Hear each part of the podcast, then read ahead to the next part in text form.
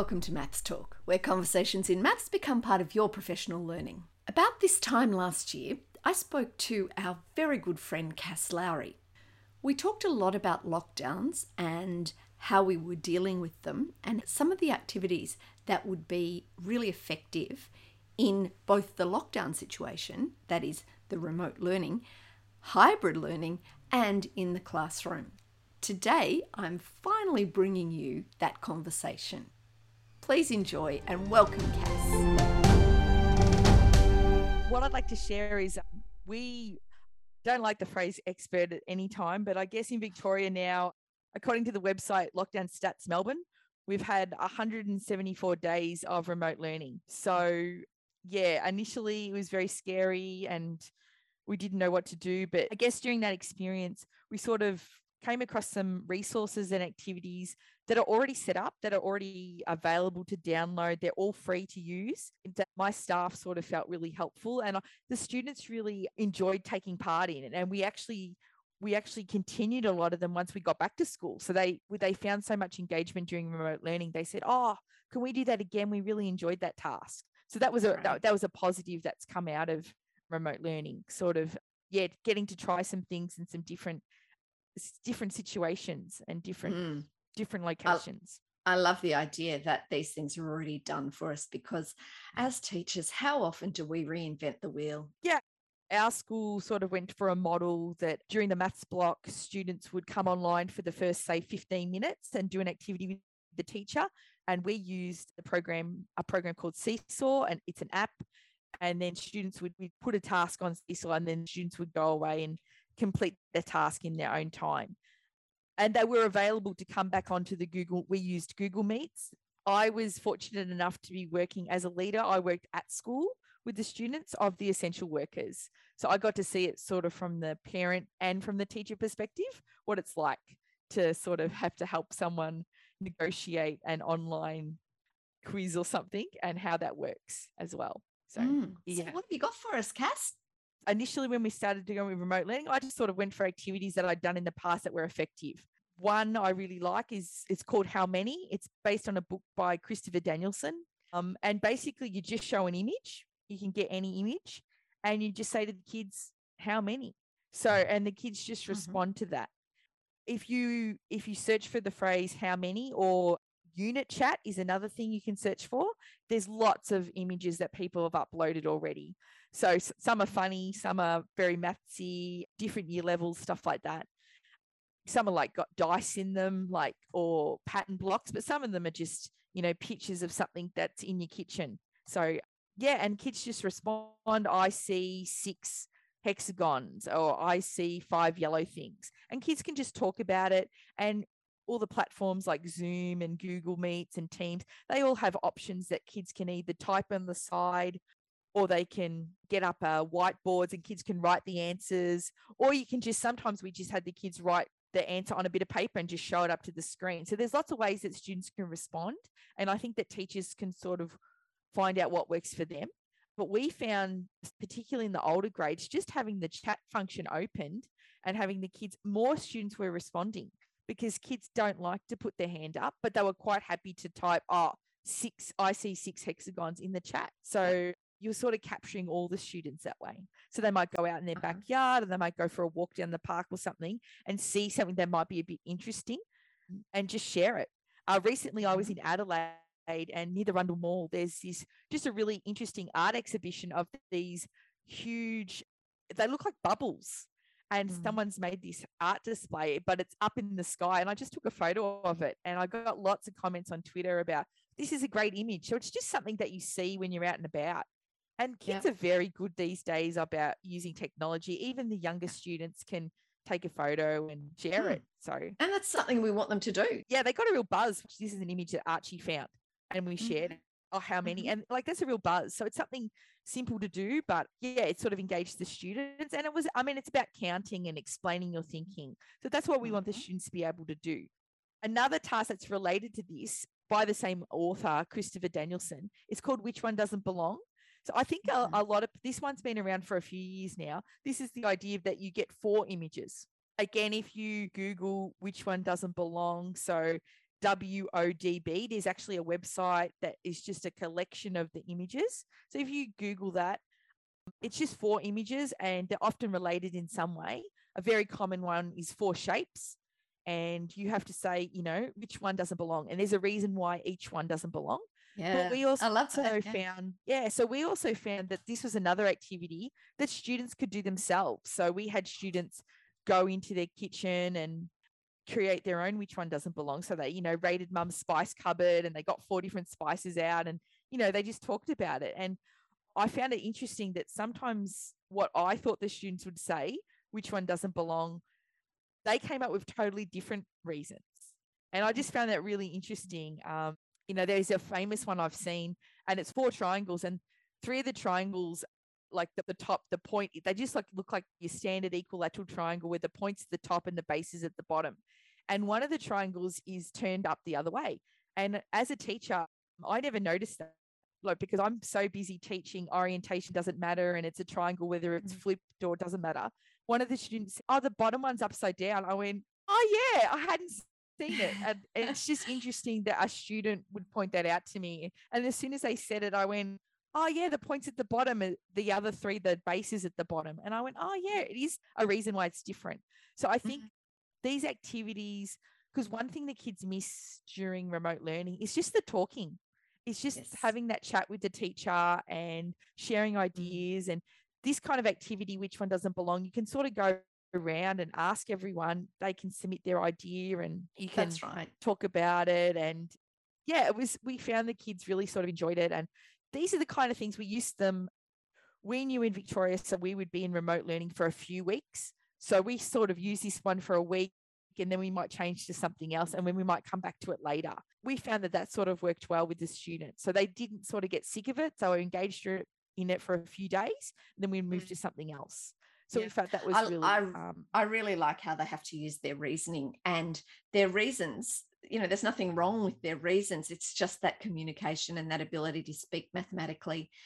Sometimes it's not even mathematical, but it's that problem solving and explaining why. yeah just that- justifying their thinking so Yeah. um actually another one i saw related to which one doesn't belong it's simpler it's called same or different so with same or Mhm. different you just get two images and i think this is a good Mhm. one to start out before you do which one doesn't belong if you start this idea in maybe the earlier grades and you just show two images and you just say to the students what's the same? What's different? Like what do you notice? And then you can say what's the same? What's different? and get them to explain. And it's another one that's quite easy. And there's a website. There's been a website. Brian bushart i believe is his name he's come up with a website with just a collection of images and he's put them into different year levels so that it's all there for you. So you can Mhm. just go oh yeah i'm teaching juniors. Here's a whole collection of images for juniors. So it's stuff like Right. images in tens frames. So both Mhm. images will show six but some might show five at the top and one at the bottom. Some might show four on one side and two on the other. So it's all the activities are just there. And once you sort of have a look at the ones that he's come up with you can easily come up with your own and you can challenge your students to come up with your own and you could do it Mhm. with anything you could get two shoes what's the same what's different you know Yeah. and just getting them to explain it it it even sort of goes into literacy it's not even a numeracy activity anymore yeah just justifying their thinking that sounds fantastic. yeah, and I like that a lot of people have got up. There's another another educator. His name's Eric Lee. He's put up lots of uh, a lot of images on Twitter and stuff about different examples. So even if teachers are not on Twitter, I- do recommend getting onto Twitter and just having an account. You don't have to post, you don't have to like anything, but then you can just sort of check out what resources are are available, basically. And We've got a podcast that you can listen to before you get on Twitter called Maths Twitter or something like that. I'll put the link in the show notes before you actually take that big plunge into Maths Twitter. Have a listen to the podcast because yeah, that was a fun one. That was, and it's only a it's only a ten minute podcast. Yeah, it's a short one. And Edu Twitter Yeah. is just a huge community. Like you don't have to Mhm. engage with anti vaxxers or whatever going on at the Mhm. moment, but you can just get these resources that people are putting up for free and saying, here's an image. I use this with my students. You can use it with yours. And I think getting those ideas and then once you sort of see it, you'll sort of go, actually, I could do this with my students. So the next set of resources I would I'd like to recommend is by a guy named Stephen Wyborney. So it's I believe I'm saying that right. So Steve Wyborney, W W Y B O R N E. Why he he's got a lot of he's got his own blog, and on his blog he's got several different resources. He's got PowerPoints or Google Slides that you can just download, and they're ready to go, and they're all freely available. And the three that I want to highlight, he's just got subitizing slides. So subitizing is just those flashcards with the dots, and you show the students and you ask them, you know, how many? Like, what do you notice? How many? And they might say, oh, I see five. And how do you see five? So then there's a discussion about oh, I saw four and one, I saw, you know, you know, one, two, three, four, five. I saw two and three. And there's mm. a discussion about the different ways you can see that number and also the different ways you can represent five. So subitizing slides are great. He has another one called Splat. Oh, Splat. That yeah, so Splat's very similar to subitizing. So if you're starting out, maybe start with subitizing. Then splat is this idea that this sort of this cloud splats onto some of the dots and then you have to say, well, how many do you notice now? So maybe there was eight dots. The splat comes, it covers up five. How many do you see now? And getting mm. students to explain this. But all the animations and everything are already in the the slide when you the slide set when you download it. I can certainly so, recommend. Um, yeah, so I found found some great stuff on that. Yeah, so our so in Victoria we call them prep students, so foundation. Our prep students really like the subitizing but our grade twos they really love the splat they loved it that you know you could hear them laughing and and you know there's some sound effects as well and they were just like splat and they were just you know explaining what they saw and what they noticed and the splat actually goes up to high grades so you can get the yes. stuff for the prep to twos or you can get the stuff for the older students because it can get quite complicated there's fractions and everything yeah and that leads into algebra too. Oh yeah, the, like the missing and, number. And What's the number we don't know? Mm-hmm. Yeah. How would you record this splat as a you know, so there's lots of here's an activity that's engaging, splat. It's fun to play, but then yes, you could use if you're teaching in say grade four, you're teaching missing numbers. So eight takeaway box equals five or something like that. And as you know, Leanne, there's lots of different places you can put that box. So what's the there's eight, is there? Eight different ways to represent yes, that same eight question. is great. So Eight mm-hmm. is great. So can students come up with the eight ways just from this one splat? So I just think it's a bit of a fun game. There's actually a lot of mathematics in these things, but you haven't had to do the hard work of coming up with the resource, making the PowerPoint, doing the transition so it makes the splat noise. It's all there for you. Another one on his website is called Esti-Mysteries, and our grade oh. fives absolutely love this and they this is the one that they asked to come back to. So Mysteries is this idea that you're shown an image. So it might be a glass jar with marbles in it. And you and you're given the first clue. There's between one and 20 marbles in the jar. So students write down what they think, how many marbles they think. Then there's a new clue. It's an even number or it's it's an odd number. So you you might have guessed the number 20 it's an odd number, so it can't be the number 20. So then you change your guess. And there's like five clues. And depending on the level, again, these activities are leveled. It goes into anything from odd and even numbers to prime numbers to uh, multiples of three, you know, and all this different language about all these terminology that sometimes we mm. forget that kids don't know these. You know, mm. as teachers, we take it for granted that they'll know what you know, kids often say the phrase skip counting by threes. They don't know what multiples of three don't means, even though they might know their multiplication facts for three. They don't, they don't forget the word multiple. Is it a factor? Is it a multiple? What's the difference? They forget.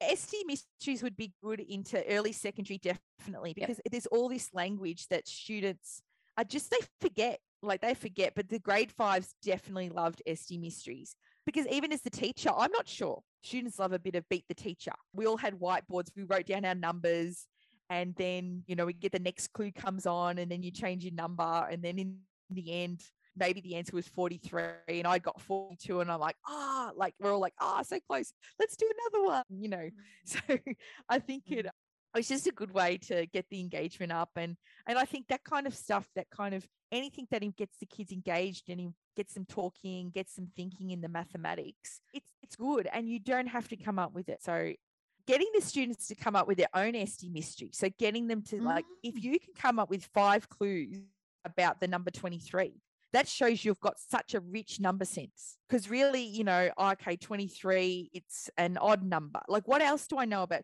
can i come up with five clues that mm. don't give away the answer is 23 but give the students enough clues that it has to be 23 so not mm. saying oh mm. it's between 22 and 24 but saying it giving enough information away that you won't get it until the last clue yeah what's the minimum number of clues that you could actually have used to find this answer? And is after the fifth clue could it be 23 or could it be 25 as well? Like yes. have you have you made it so it could be two answers or you know does the image help?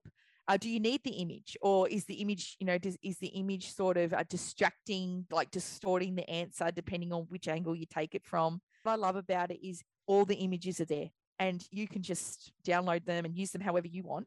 And you could take the clues away, just give the students the images and get them to come up with the clues. Give them the clues and get them to come up with the image. So there's lots of different ways you could sort of engage students in something that's just a bit different from just doing, you know, a series of equations. It shows that they've got number sense if they can do this. Yes. I guess another one, and there's a lot of discussion about this. It's become very popular recently, is called number talks. Yeah. Um, if you haven't heard of Number Talks, uh, Dan Finkel's got a website called Math for Love that just has got a description of what a number talk is. And there's different number talks. So there's number talks that are like an image, and there's number talks that are a number. So it mm-hmm. might be an equation, it, it might be just an expression, 25 plus 19 and you've got to talk about how you like how do you know the answer? How did you get it? What are the different ways to get it? So there's lots of discussion about it and on dan's website he has heaps of different ones that teachers can download but there are so many number talks on the internet now. Jo Boaler has some there's heaps of resources there's books available that you can buy if there's something you really interested in. Sherry Parrish is it? Parrish. Yeah, yeah. there's lots of different examples of number talks there's mm. actually a website just dedicated to what's called fraction talks. So it's really mm. um and like if square is worth half, what's the rest kind of thing. so you, the kids have to work that out. And there's lots of discussion. How do you know? How can you prove it? And again, they're all up there. There, there are resources available that are already made. Let's use them, and they're good quality. Another one related to number talks, but these are just these are more for grade four upwards. It's called Math Strat Chat. So it's by a woman named Pam Harris, and she has her own website. If you go, it's called Maths Figure Outable. It's a bit of a, it's difficult to say, but if you just Google, we'll put a link Math to it in our Strat Chat. Yeah, Math Strat Chat.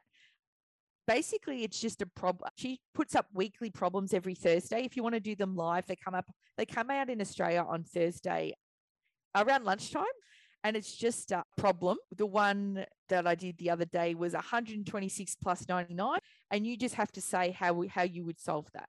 She has ones involving fractions, but it's basically just the four operations, and you just say mm-hmm. how you solve it. I was actually in the library working with some kids during remote learning, and some good year eights. You know, they weren't they weren't strugglers. I gave them that sort of thing, 99 plus 37. And they went to the algorithm. They didn't have their calculators. They went to the algorithm or they went to find their calculators. And I said, Can you just have a look at this and see if I took one of one from that 37 and gave it to the 99? That makes 100 plus 36. They had never seen that before. And they'd never even thought of it. They weren't great students who were inquisitive about maths, but it changed their lives because then I was saying, well, what's 97 plus 38? Well, take the three, 100 plus 35. So don't discount them as being too easy for your class, no matter what level you're teaching, because sometimes they've missed out on something. Yeah. And actually, what you're describing, Leanne, is they've actually given it a name. It's called number strings. Okay. Uh-huh. So this is sort of come out of this idea of number talk. There's a website called, I think it's called Number String. Someone's, you know, got a website and gives examples. So basically what you're just describing. So if you you might start with 126 plus 100, how would you do that? What if it's 126 plus 99? How would you do that? How would you do 126, you know, plus 9? Like so mm-hmm. just a series of related expressions and just how would students work these out? The teachers sort of strategically pick them because they are related. If you know how to solve 126 plus 100, then you can do the next one because you can use that to help you with the next one. I think the strategy is actually called compensation, but it's also it's trying to get kids to say rather than saying I don't know how to use do that, I'm going to go for the algorithm. No, mm. no algorithm. How would you how can you use the first answer to solve the second one? That's something that you can do with the students. And that would I've done that remotely or I've done it in class, live in class with the students, where the students all had their whiteboards and that we were talking about, you know, the relationship between these facts and really trying to think if I know this fact, I know these related facts. So this yes. this I can use this to solve other problems. I don't need to go to the mm. algorithm or start using my fingers if when I get stuck. Ideally, you would do this before you did the algorithm, wouldn't you?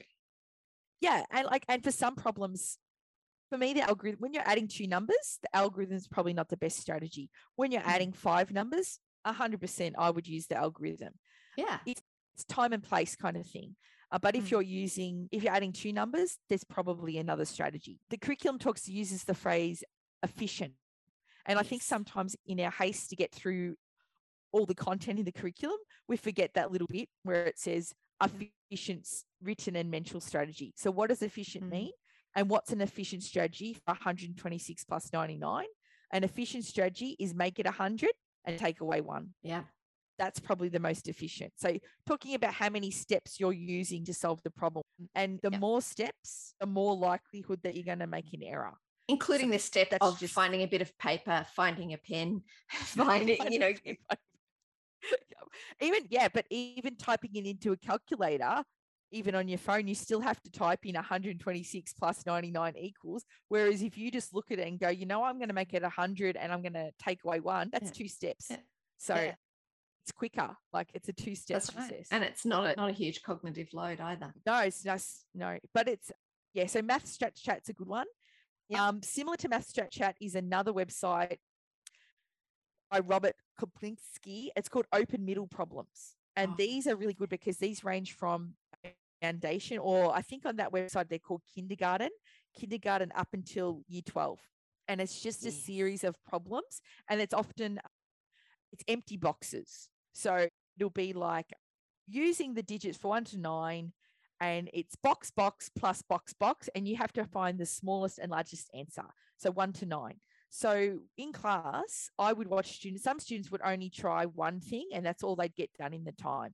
Other students would do five or six ends and try and find the highest number and the lowest. And oh, did they get the highest? Oh, and can they can they get higher? And they keep trying numbers and and prove to me that it's the highest and prove to me that it's the lowest and there's no possible answers and and mm. once you've done one open middle problem they're very similar it'd always be like using the digits one to six using the digits one to nine not a lot of text it's just putting the numbers in so and you can differentiate those two and so that your weaker students can still experience success yeah, yeah. so when we did this during remote learning it's funny we actually put a link in to a calculator, an online calculator. So some students didn't have a device that had a calculator on it. They didn't, maybe they didn't have that app or something.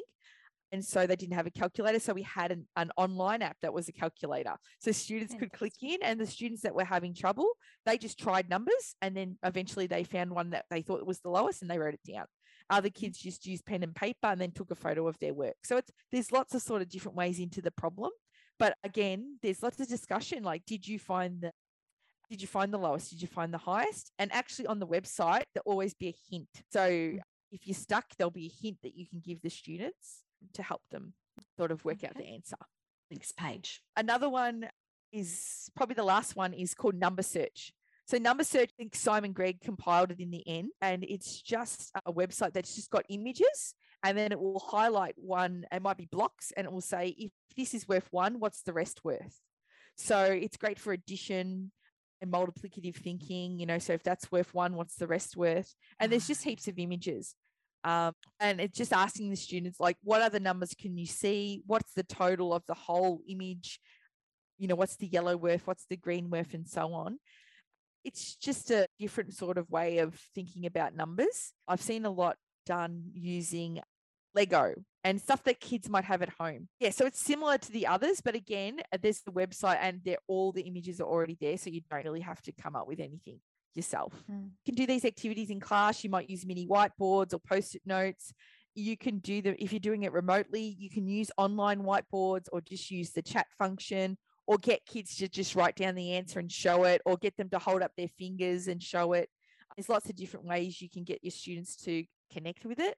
I guess my tip is though, you don't need to reinvent the wheel. So you don't need mm. to be spending hundreds of hours making videos. There's already videos up there. If people want to know more, how can they contact you? I'm on Twitter, Cass underscore Lowry. I'm happy to share these links with the listeners.